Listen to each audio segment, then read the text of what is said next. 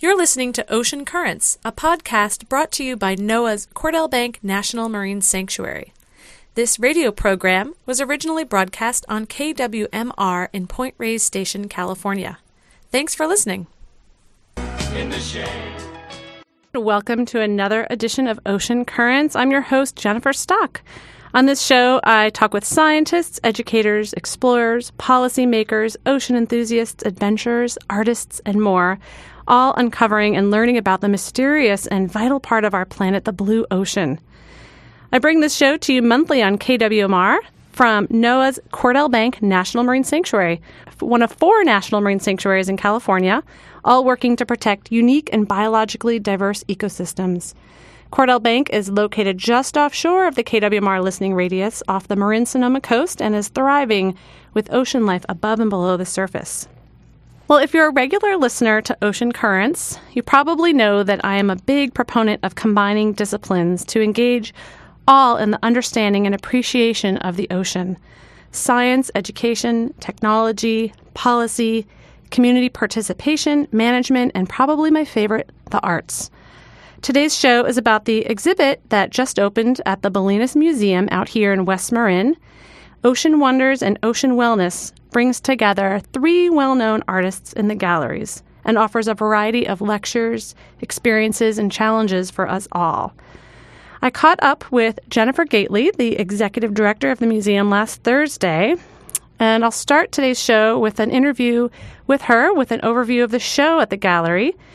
And then we'll have two of the three artists calling us today in the show in the studio Chris Jordan and Isabella Kirkland. So stay tuned for a great show.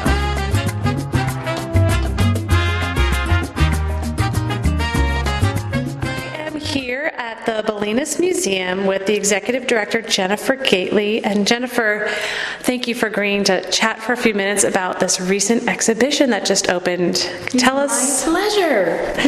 Tell us about the exhibition, the name of it, and what's it all about. Well, it's more than an exhibition, actually. Um, not long ago, I began to consider our programs here at the mu- museum in a more holistic way. And this particular program is called Ocean Wonders and Wellness, and it brings together three exhibitions and a series of talks, a workshop, a tour, and a pop up shop around the theme of ocean wonders and wellness.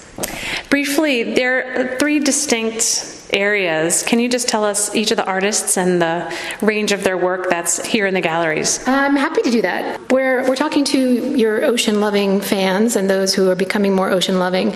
And I can tell you a little bit more about the inspiration behind all of this before we talk about the unique exhibitions if you'd like. Yes. If you live here or you visit, there's a good chance you love the ocean. But really, how much do you know about the ocean? I had to ask myself that question when I realized I really know very little about the creatures that inhabit it or um, the health of the ocean. I know climate change is a big problem, and of course, one of the primary themes of this exhibition is marine debris and specifically plastic. But I thought it might be fun to bring together artists to talk about that.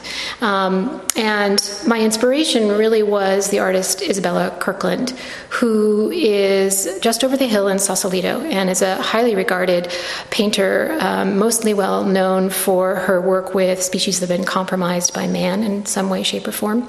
And when I approached her about doing a show at the museum, I had another body of work in mind, but she was very excited to share with me uh, the fact that she had been thinking about something new.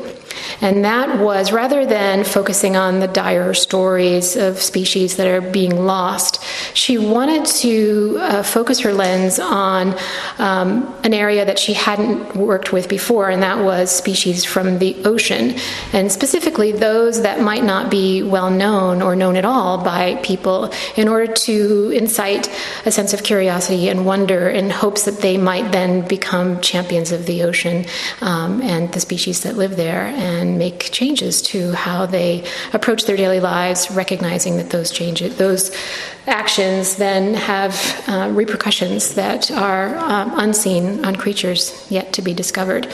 And so, one of the creatures that she brought up was this creature of the nudibranch. And we started talking, and she was telling me all about them. I had no idea that they were sea slugs and butterflies of the sea and some of the most colorful creatures on the earth, and that there are up to 2,000 species known. And considering that we've only explored 10% of the world's oceans, who knows or how many are unknown? So I thought that was fascinating. And I knew she was a brilliant artist, and so I said, let's do it. and then with that, I thought, well, you know, it's one thing to talk about um, the wonders for, found beneath the sea, but we really should talk about the health of the world's oceans in conjunction with that. It's a big topic, and um, obviously we could do a year's worth of programs around it, but we decided to focus our attention on marine debris and plastic in particular. And so I brought together um, two additional artists to, to speak to that. One, Chris Jordan, who I believe will be on the show today. He's a really remarkable man, and he has been inspired to take photographs of the poor albatross chicks that have been fed plastic instead of um, krill or fish uh, from the sea uh, by their parents, and then have ingested so much that they have died as a result of that. Um, apparently, 98% of the albatross at Midway Island and the surrounding islands have ingested plastic, and uh, he'll probably share more figures with you. It's quite quite astounding. So those photographs are in the photography gallery, and they're heartbreaking, but I think important for people to see. On the flip side, in that same building, is the Coastal Marin Artists Gallery, and I invited Judith Selby Lang, a very well known and well loved artist here in Marin, who has been combing Kehoe Beach in Point Reyes National Seashore with her husband uh, for a number of years and collecting beach debris there, bringing it back to her studio, categorizing it, sorting it, cleaning it. And the two of them together have been making art with that debris to speak about human consumer habits. Um, but she also independently has been making these incredible pieces of jewelry, wearable art, uh, with brightly colored bits of flotsam and jetsam found on Kehoe Beach. And we brought them together in a very precious way to talk about scarcity and value as it relates to um, the environment and to uh, the objects that we assume are disposable in our daily lives. So it's a, it's a humorous view um, of, very, of a very serious subject. Now, one of the nice things I love about this exhibit is that it's more than an exhibit, that you've planned a series of events and lectures and talks and ways to get out into the community to discuss the topics presented in the gallery. And without going every every, every single event, because people can go to the website for that, tell us about some of the people coming together and some of the events that are coordinated with the exhibit. Right. Well, um, the first is an upcoming talk with Isabella Kirkland, the painter in the main gallery who did these incredible nudibranch paintings. Um, and she will be joined by Rebecca Johnson from the, the California Academy of Sciences, who's a, a marine zoologist, and the two of them will discuss their inspirations and, and, the various quirky, wonderful creatures that are found within the ocean that we may not know about. And um, that is going to be moderated by you, my dear. oh, it's kind of funny wearing two hats at the same time. That's scheduled for October 18th, and I think it will be a wonderful way to. Um, engage in a topic that, that may not be, um, if you're not science minded, maybe you're art minded, you might come because you want to hear an artist speak about her work. But if you are not artistically minded and, and you're more inclined to be interested in biology, you might come and, and be inspired by an artist. So I love bridging the two disciplines, and, and I have been trying to do that in recent programs. Um, we'll be doing that again in another Great Minds talk on November 8th with um, a very special guest. Steve Wilson, who is the Associate Director of Five Gyres, a very important nonprofit whose mission is to rid the world's oceans of plastic. And he has been to all of the world's five gyres, and I'm sure Chris Jordan will talk to you more about the gyre situation, which is dire. but um, Steve will also be uh, talking about his experience and, and possibly present some solutions um, for that great tragedy. And he will be joined by Judith Selby Lang and Richard Lang, as well as Kate Bimrose from the um, um, Gulf of the Gulf of the Farallones National Marine Sanctuary, uh, who has been doing some research on her own on plastic debris in our local beaches, which will be very important to hear. So that will be stimulating and phenomenal. So that's a great minds well uh, talk about the ocean wellness subject. And then we'll have a workshop with Janice Yarrington and Tess Felix, who will be bringing in some marine debris that we can plastic debris make into works of art on our own, and we'll also have have a tour of the Duxbury Reef with Bruce Bowser. So those both are um, reservation only, and so it's important to get get in quick if you'd like to be a participant in those. They're limited numbers and very popular. Um, we've got some great programs. We also have um, a unique thing. We haven't done this before. We brought together um, with this group a retail expert to develop a pop up shop called the Four R's Refuse, Reduce, Reuse, Recycle to educate us about how we might begin to stop using single use plastics. And so we have a number of um, items in the, the galleries that are on display that uh, will help you to, to make some better choices at the checkout stand, we hope. And it's almost the holidays, so what perfect timing. True, yes, it's true. It is, a, it is perfectly timed. well, thank you for that nice overview. I have one last question for you. And what's your favorite thing about the ocean? Oh, the waves. Easy. Easy, says the surfer.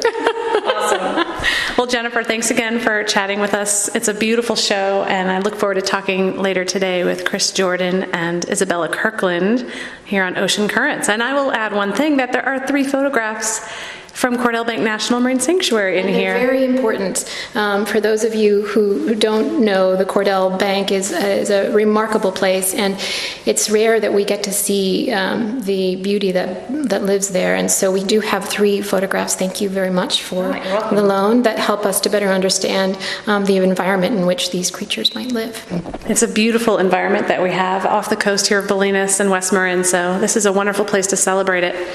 Thanks. Thank you for having me. It's my pleasure. Anytime.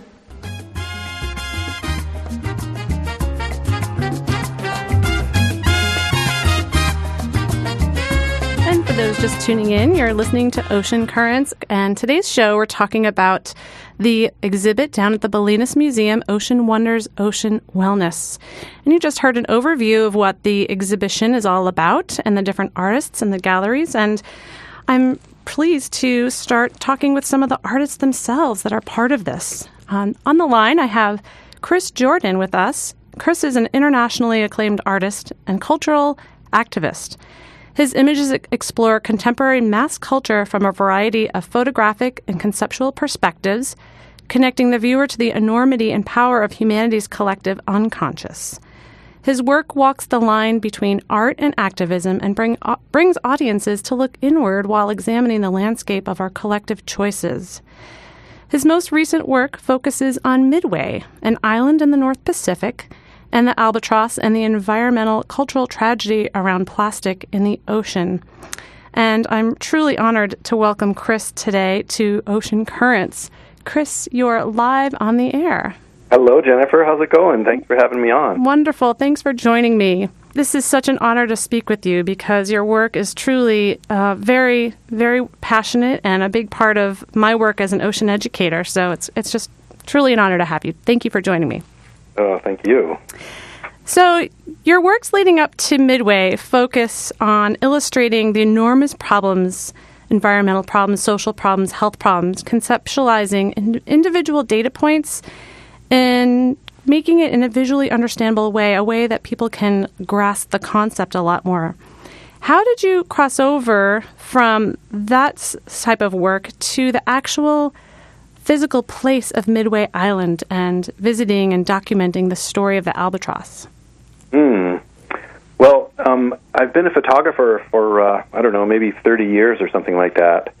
And uh, the series that I did, um, that I'm actually still doing, called Running the Numbers, um, that was sort of my deviation from from straight photography, and I sort of ran into a roadblock a while back because I was trying to face the enormous issues around our mass consumption, but there's nowhere you can go and take a photograph of all of the cell phones we throw out, or all of the cars we discard, or all of the computer monitors that we throw out, because uh, you know those waste streams are spread out into thousands or millions of different places, and so we have these giant statistics that we're always uh, bombarded with every day. You know, the, the things like we use 200 billion plastic bottles in the United States every year, but there's nowhere to take a photograph of that. Um, and uh, and so for quite a few years, I've been making these large-scale digital constructions, these sort of collages or whatever you call them, that show uh, that at, at least attempt to illustrate the enormi- enormity of our mass consumption. But there was something about that work that never really got me there, because to me, the missing piece of the puzzle in our culture is is feeling something. I think for a whole bunch of different reasons, we have become disconnected from what we feel, and there's just something about a photograph of some of, of of a real thing in the real world that helps us to to connect with that thing and to feel something. And so when I heard that there was this astonishingly symbolic tragedy happening on this incredibly remote island in the middle of the Pacific, um, it uh, it just really rang the temple bell in my mind, and I had to go there. How did you get there? It's a hard place to get to. Yeah, well, it's hard. Uh, it's it's physically it's not too difficult because there's a runway. Um, so you know, it's not one of those islands you have to sail to and camp out and use solar panels to charge your batteries and things like that. Um, it's it's an, an island with quite a bit of infrastructure, and there's a flight that goes once a week um, back and forth. It's just a, a small government plane, so I was able to hitchhike on that. But the real uh, the real challenge of getting to Midway is to get a permit because um, it's a marine sanctuary and they're very strict about letting people there. Um, and uh, if if whatever it is you want to do in the island, if it's possible to do that on any other place in the world, then they won't let you uh, onto Midway. And so I had to convince them that there's nowhere else I can go um, to uh, to do this particular body of work, which is true because most of the world's Laysan albatross population uh, live right there on that one island. So, for listeners, Chris's work, uh, Midway, a um, is a collection. The focus, the collection at the Bolinas Museum, is a collection of photographs from his visits to Midway, and it, it captures the the albatrosses that have died and have decomposed, and what's left behind is a a very visual collection of plastic. And Chris, I'm curious. I'm sure you did a body of research before you got to the island and you were there, but tell us what your first your first impressions were when you got off the airplane and there you finally are surrounded by this blue vision of water and, and the birds. What was it like? Well, it's just such an astonishing place. Um, I've been there eight times now, and every time it's the same thing. It's like it, it, Midway is this kind of microcosm of our world. It's this very, very intense place where the uh, you know the, the the number of birds on the ground is just astonishing and overwhelming. There are more than three million birds that live on this island. That's the, and, and the whole the size of the island is basically the length of the runway. That's how that's pretty much the whole island, and uh, and three million birds it, I mean, it's just a cacophony of noise and hundreds of thousands of birds just sitting around right on the ground, and they have no fear of humans because they've never had a predator. And so you can walk right into these huge flocks of birds and sit down and and uh, you know be within arm's length of of these magnificent creatures. And so in that way, it's like being in paradise. Um, and at the same time, all around, are the dead birds whose bodies are filled with plastic, and also the just sort of strangely haunting remains of the military infrastructure from when it was a military base.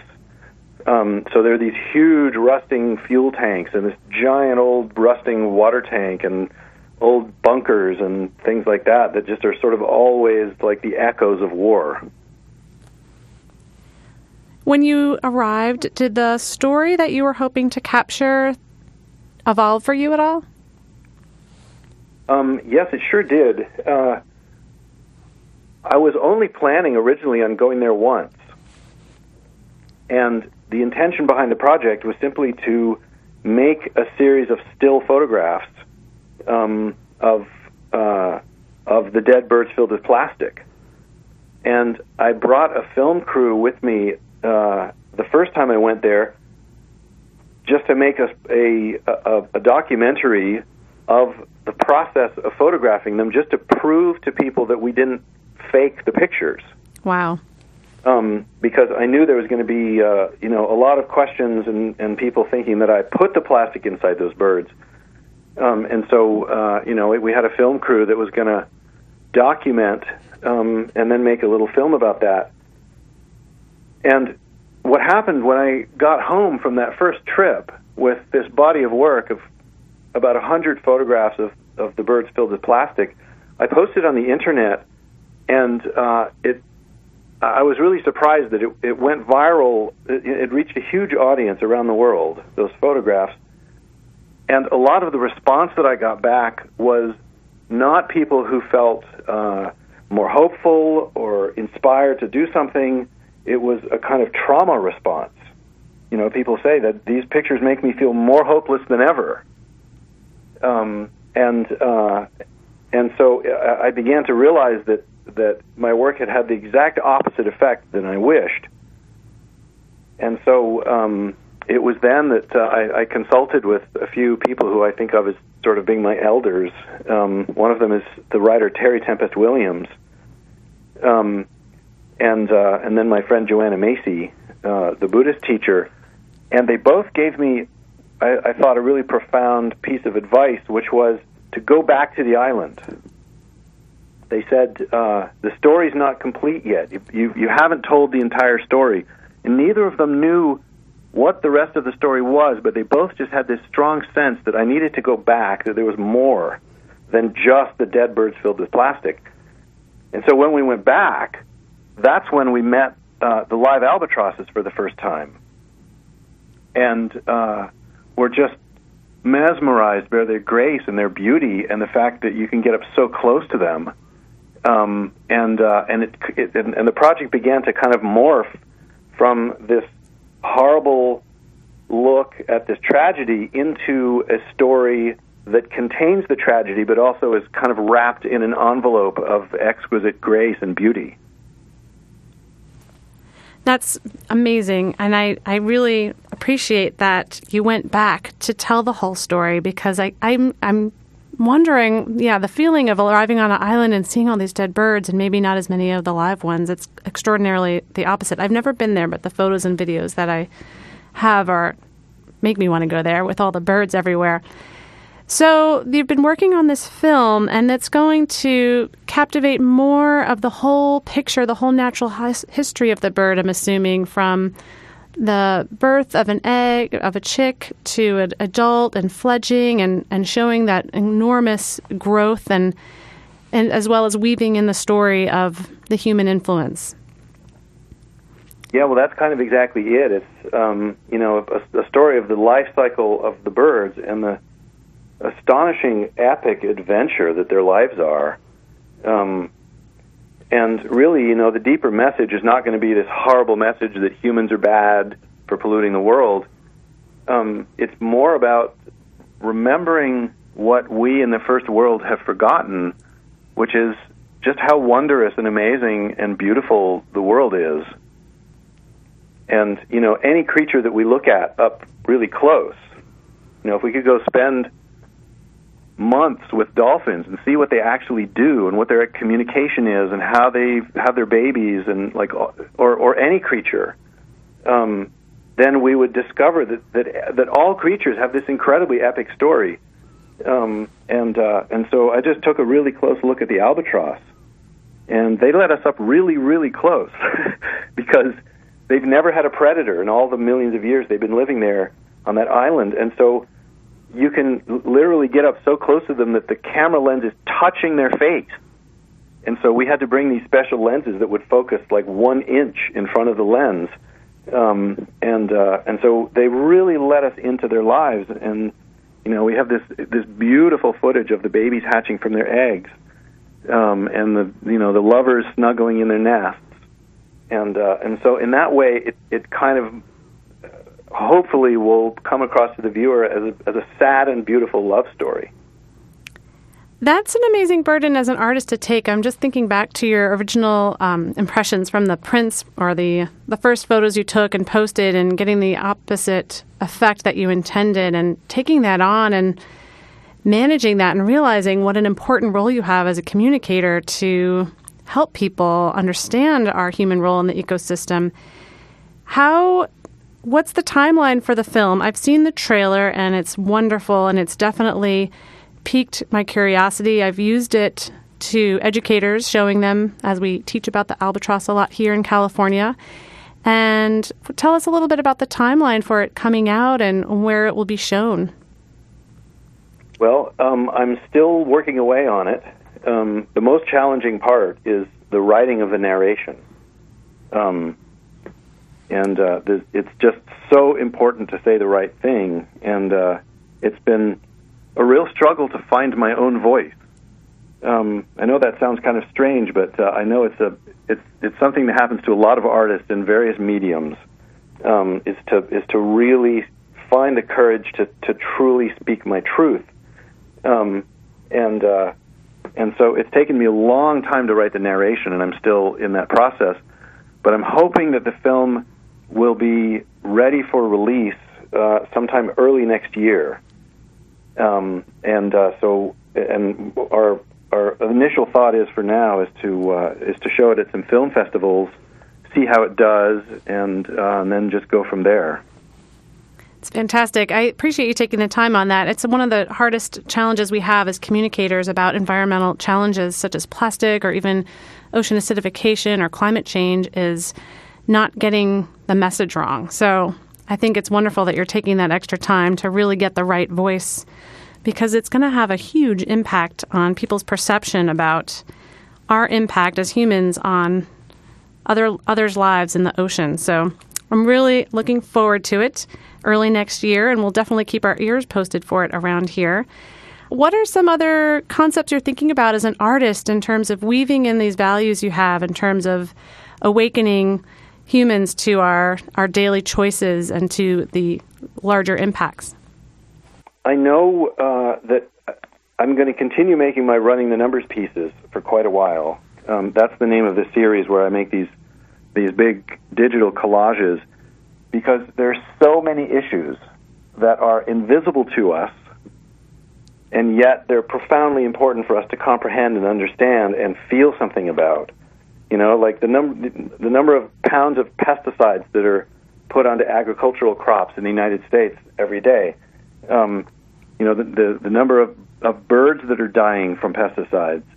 Um, factory farming. Uh, you know, I could do a, a whole series on factory farming, and um, you know, forms of violence. Um, there, I mean, I have a list of probably 50 issues that I wish I could have a whole little crew of people helping me make uh, pieces to illustrate those things.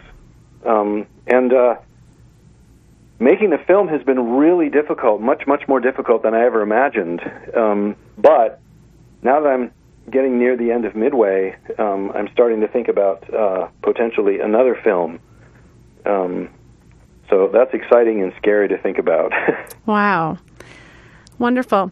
How about uh, websites? Where can people track your work and see some of your other work besides, of course, coming to Bolinas Gallery here in West Marin to see a small section of your work related to Midway, a message from the gyre? But what are uh, websites that you would like people to visit to see more of your work? Well, there's uh, my my website is just my name, chrisjordan.com. Um, and then uh, the Midway film trailer is up on midwayfilm.com. Well, Chris, thank you. I have one last question, and that is what is your favorite thing about the ocean? Oh, wow. Um, you know what it is? I think it's. I've only seen it just a few times that I've been out in uh, in Hawaii and and then on Midway, and that is the w- when you get to look into the deep Pacific water on a clear day. It's just this unbelievably gorgeous, deep, radiating sapphire blue color. And whenever I saw it, I just couldn't take my eyes off. It's like it's like looking right at a spiritual battery charger. I wish uh, I wish there was a way to duplicate that. There's no way. I've tried. When you photograph it, it doesn't look like that. There's something about being able to see down into the water as the water's moving. Oh, it just creates this incredibly gorgeous sapphire cobalt blue effect that I'm in love with. Thank you for sharing that. Sounds like a, a nice memory that needs to live on in your mind. Well, thank you so much, Chris. This is really wonderful to talk with you, and I really appreciate how you're working as an artist and an activist to really touch on some huge issues in a very mindful way. And we'll be definitely tracking your progress as the film comes around in the new year. And thanks for joining us today on Ocean Currents. oh, thanks for having me on, Jennifer. It was a delight. All right, take care. Have a great afternoon. You too. Cheers. You're listening to KWMR 90.5 Point Reyes Station, 89.9 Bolinas, and 92.3 the San Geronimo Valley, and live on the web at www.kwmr.org. We're going to take a quick, short musical break before we come back with another interview. You're listening to Ocean Currents, and we're talking with artists that are involved with the installation at the Bolinas Museum, Ocean Wonders and Ocean Wellness. Up next will be Isabella Kirkland, a painter. Welcome back to Ocean Currents. We're talking with artists today from the recent installation at the Bolinas Museum, Ocean Wonders and Ocean Wellness. Isabella Kirkland has dedicated her artistic career to calling our attention to the delicate wonders of the natural world. Bridging art and science, Miss Kirkland meticulously researches her subjects before carefully rendering them to scale in oil paint. More often than not, these themes relate to humankind's influence on their well-being. She has had exhibitions all over the country, all over the country, public exhibitions as well as private collections. She is a painter, both watercolor and oil, and is a research associate with the Department of Aquatic Biology at the California Academy of Sciences and a science advisor with the Long Now Foundation. Her most recent collection joins the Bolinas Museum's latest exhibition, Ocean Wonders and Wellness, and focuses on nudibranchs. So, welcome, Isabella Kirkland. You are live on the air. Thank you, Jennifer. Thank you for having me on. You're one of those interviews that it's important for people to log onto the internet, I think, to see your work because that's the tough thing about interviews with art or artists is you want to see the work that we're talking about. But thank you for joining me today. So, your work is truly the result of incredible skill for art, but also having an incredible conceptual theme that requires extensive biological and ecological knowledge and history to interpret. And I'm curious for you, which came first for you in your career? Was it the art or the biology? Well, um, truly, art came first. I never wanted to be anything else. That's all I ever wanted to do. Um, and the I, I began as a sculptor, really not as a painter. So I began from a conceptual basis. So even though I made a lot of handmade objects, I tried very much to have them have, um, you know, an intellectual reason for being. And so it was kind of an easy shift for me to go to this very applied art that had a, you know, a, um, a strong content. And my love of the natural world's just been been part of the way I was brought up and the way I was fortunate enough to grow up. So, your earlier works were themed on a concept of species already gone, nearly gone, saved, collected for possession or trade. You had these themes with these paintings. Mm-hmm. Um, how did you come around to feature one taxonomic group, the nudibranchs? The nudibranchs are my sort of opening salvo into trying to bring shine some light on these things that are underwater, so we don't get to see them. You know, we we haven't been able to visit the underwater world for very long, and because of that, there's a lot down there that we don't even know exists. And with uh, the change that we see on the surface, we're also affecting to huge extents what's underneath the surface of the water. So as we change it, uh, we're bound to have impact on these species. And so once again, I'm trying to document in the most sort of archival and analog way um, things that may not survive our fiddling about on the planet, our intrusion. and and our uh, the mess we make. there are just too many of us. So there's thousands of creatures underwater to to look at to feature. What drew you personally to the nudibranch, the mollusk? Well, a number of things. I happen to live on a houseboat in Sausalito. My studio is a houseboat, so I even though and everybody always says, "So you know your boat rocks. How can you keep still to paint?" But you know my chair and everything's moving at the same rate. But um, I actually found nudibranch, a couple of nudibranchs on the hull of my houseboat um, a good ten years ago, and started trying to find them in the bay whenever I had the time, and have found nine species now um, right in Richardson Bay and I also happen to live with a surfer, so we've been to a lot of warm places closer to the equator where where nudibranch hunting is a great deal of fun.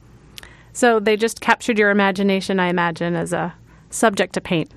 Indeed, they're so bright and they're so varied. You know, there there's just a million variations on the on the theme of slug. If you take the body, you know, the slug silhouette as a you know as a um, base board. It's just like there are millions of little variations on that basic shape. So they sort of captured my imagination and wanted. I just wanted to share them. And plus, they were really, really fun to paint. I bet. I bet. For those that aren't familiar with nudibranchs, can you describe them a little bit more in terms of what type of animal they are and their unique qualities?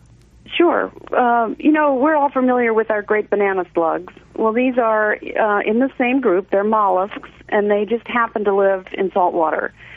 They're in every single bit of salt water anywhere, from the mud flats down all the way. They found a species from a thermal vent, and you know, so very deep, and in from the Arctic clear to the equator. So they're very well adapted to their particular little niche. Um, and they, they have the same body plan as a slug, uh, um, you know, as a garden slug. But they have, um, they all, a lot of them have tentacles, like a garden slug does, which they can retract. Um, but a lot of these, they have to have some sort of structure to breathe with underwater, so their gill structures are very are varied and interesting. That's um, part of what their huge variety is about, is those breathing structures. Um, and they're they come in every color of the rainbow, and they they vary from about two millimeters to about 500 millimeters is the largest anyone's found yet. Wonderful. How does you? It sounds like you do an extensive amount of research before actually painting anything. Tell us a little bit about the breadth of research you do about each species before you start painting it. Okay. Um, well, there are a number of things that were different about nudibranchs. Usually, I go to um, a natural history museum, and if I'm interested in looking at an extinct bird, I'll, you know, request permission to go into that cabinet and actually look at the preserved remains. Well, when you pickle a nudibranch, which is what you do to preserve it, it loses all of its color and all of um, and it shrinks a good bit. So you you ha- can't see it really nearly as well as you can from photographs of live things. So unusually for me, um, this has be- become a very much um, a project of having to look through underwater photographers' photographs. So, in order to become really familiar with each of these species and um, and learn what makes it unique and what properties it does have, I've found on the internet um, and and about 15 different guidebooks um, about a 100 to 150 photographs of each individual species so that I could look across a whole range of their sizes, their ages, and different points of view of them so that I can become familiar enough with it to paint it as accurately, scientifically accurate, accurately as I possibly can. Um, does that answer your question? yeah, I actually another part of it too is in terms of learning about all these species, you're learning a little bit more about their range, their diet, and their different adaptations. How much does that information influence your painting of the physical aspect?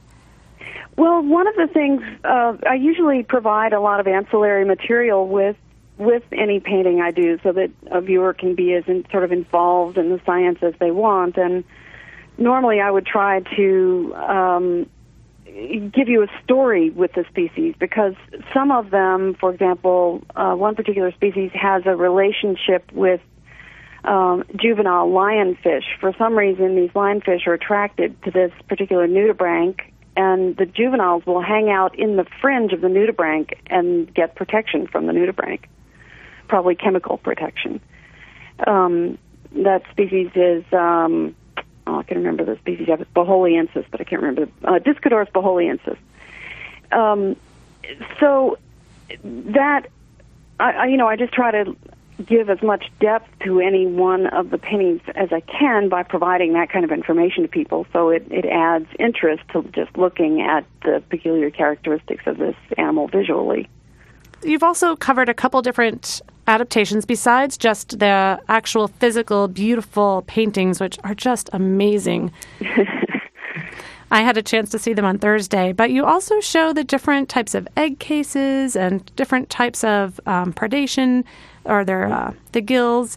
And how did you get the research on those? Were there pictures available of those egg cases? And it's just incredible, extraordinary detail that you bring to light in a painting that is just phenomenal. Well, I I appreciate that. You know, I've been saying that nudibranchs look like they're they were invented by Dr. Seuss and then made by Dale Chihuly. um, you know, I I just I just get carried away with it, honestly, um, and I'm so awed by the wonder of these animals. I just want to share that awe, um, figuring that that leads to a desire to protect. Um, so you know, there there's an amazing. The internet's an amazing place. You know, um, nudibranch enthusiasts want to share their information with each other, and there are some fabulous websites uh, that are maintained with a high degree of scientific rigor. Really, um, even though there are a lot of amateur photographers who are very involved in it and want to know what they're shooting and learn about them. But so there there are a great many resources online, including the uh, World Register of Marine Species worms, which is sort of the uh, final go-to um, organization that determines nomenclature. So all of my species are checked against that, so that I have the correct name applied to the correct species. Hopefully. Uh, yeah. Well, and you also you work at, with the California Academy of Sciences. I know they have extensive uh, staff that focus on invertebrates and nudibranchs specifically. Did you work closely with them as well in your research? I did. I had um, Dr. Terry Gosliner helped me uh, make sure that my drawings were accurate, and I ran my species list by him, and he gave some suggestions, and um, I included quite a few that he uh, named, added, the, you know, made the original descriptions of, and therefore had the naming rights to it. And it's it was a, a great help as always. And um, Jen- Rebecca Johnson. Johnson helped a good bit too. Yeah. Now, is this the uh, the first in a series about the ocean aqua? Um, am I saying that right? It says it's the first, the, my new series Aqua, and I'm curious if you're looking at some other taxonomic groups in the ocean that you might be painting in the future. I am. Um, I never took Latin, but I believe it's aquae. It's it's supposed to be the plural for waters. I mean, the plural for water, waters, meaning the many oceans and water world um, on our planet. I do have a, quite a number of other things I'm considering. Um, there are, you know, when we think of the word shrimp, we think of something curled and pink on a plate. And um, there are some truly astounding shrimp in the world. Um, the one of the problems I run into is scale. So if I paint it life size, a lot of these shrimp are very small. So I have some issues I need to resolve before I address that. But um, I actually found a shrimp that the, the eyeballs look plaid. I mean, it's just they're just dumbfounding. Um, again, in color and array and and diversity. So I'm considering those. There's a group of animals called squat lobsters that most people have never heard of. Oh, we have those out at Cordell Bank. Right? Oh, there are. Yes, there are. Uh, they, because they too are everywhere. They're in all the oceans everywhere, and they're huge. Um, they're they're horribly affected by with bycatch because they're plentiful and they're everywhere, and nobody eats them. So they just get caught in nets and are thrown out by the ton. So it'd be fun to document those, and there's just a wealth of wonderful things to talk about. You know, diadem urchins and blanket octopus and um, not to mention the other forms of life that we don't think of as animals that are proto animals. oh yeah, and very interesting. We should get you on gelatinous zooplankton. Indeed, I mean the tunicates, you know, the um, the, the uh, sea cucumbers. Uh, I discovered a found a cucumber in when I was in Tahiti that looked to me like a four foot long piece of brown ribbon that was crinkled, and when I touched it, of course, it shrank to about six inches, and it took me a long time to figure out what exact cucumber that was. It's exciting. That's the beautiful thing about the ocean. It's there's there's so many things to discover, and I really love that artists can help bring it to light because most people wouldn't see these things. So, thank you for helping join us with this uh, building of ocean awareness and the importance of it. Well, I I think this is our age of needing to think about the ocean. You know, we've been talking about Silent Spring for how many years? Fifty almost, and um, we have to come up with another acronym for the oceans that has that because you know we are profoundly affecting it, even though it's fast. Yes. So, well, one last question for you: What is your favorite thing about the ocean? Oh gosh, I think my favorite thing about the ocean is that that salinity is the same as our tears and the same as our blood, and it's where we come from. Um, so it's uh, you know it's a world we don't understand very well we don't know very well, and kind of the last great frontier on Earth. So um, it's you know it's just a a wide open book of wonder that we need to explore. Thank you. And how about a website for you that people can follow and see the rest of your work? Uh, thank you, Jennifer. It's just www.isabellakirkland.com. Very simple. Great. Wonderful. On the first page of Google finally. Okay. well, and I'll be announcing some of the events that um, you're a part of, and um, we'll be sharing that with the exhibit. And I look forward to meeting you in a couple of weeks. Great. Same here. I look forward to talking to you then. Thank you for having me on. Thanks, Isabella. Have a great afternoon. You too. Bye bye.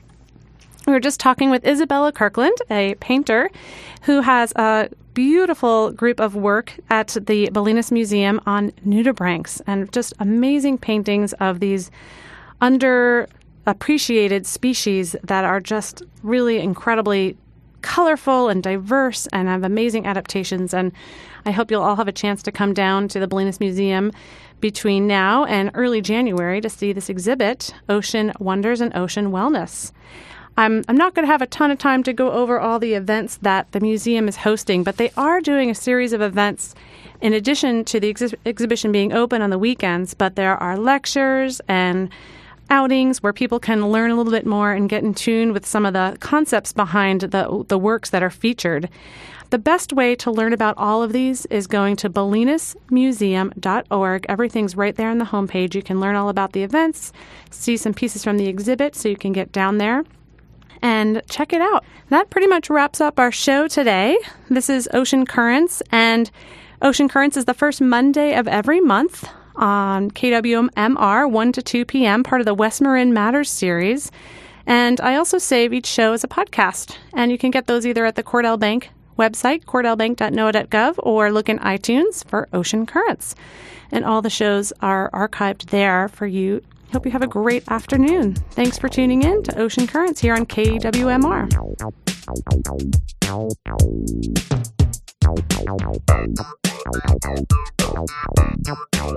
Thank you for listening to Ocean Currents. This show is brought to you by NOAA's Cordell Bank National Marine Sanctuary on West Marin Community Radio, KWMR. Views expressed by guests on this program may or may not be that of the National Oceanic and Atmospheric Administration and are meant to be educational in nature. To learn more about Cordell Bank National Marine Sanctuary, go to cordellbank.noaa.gov.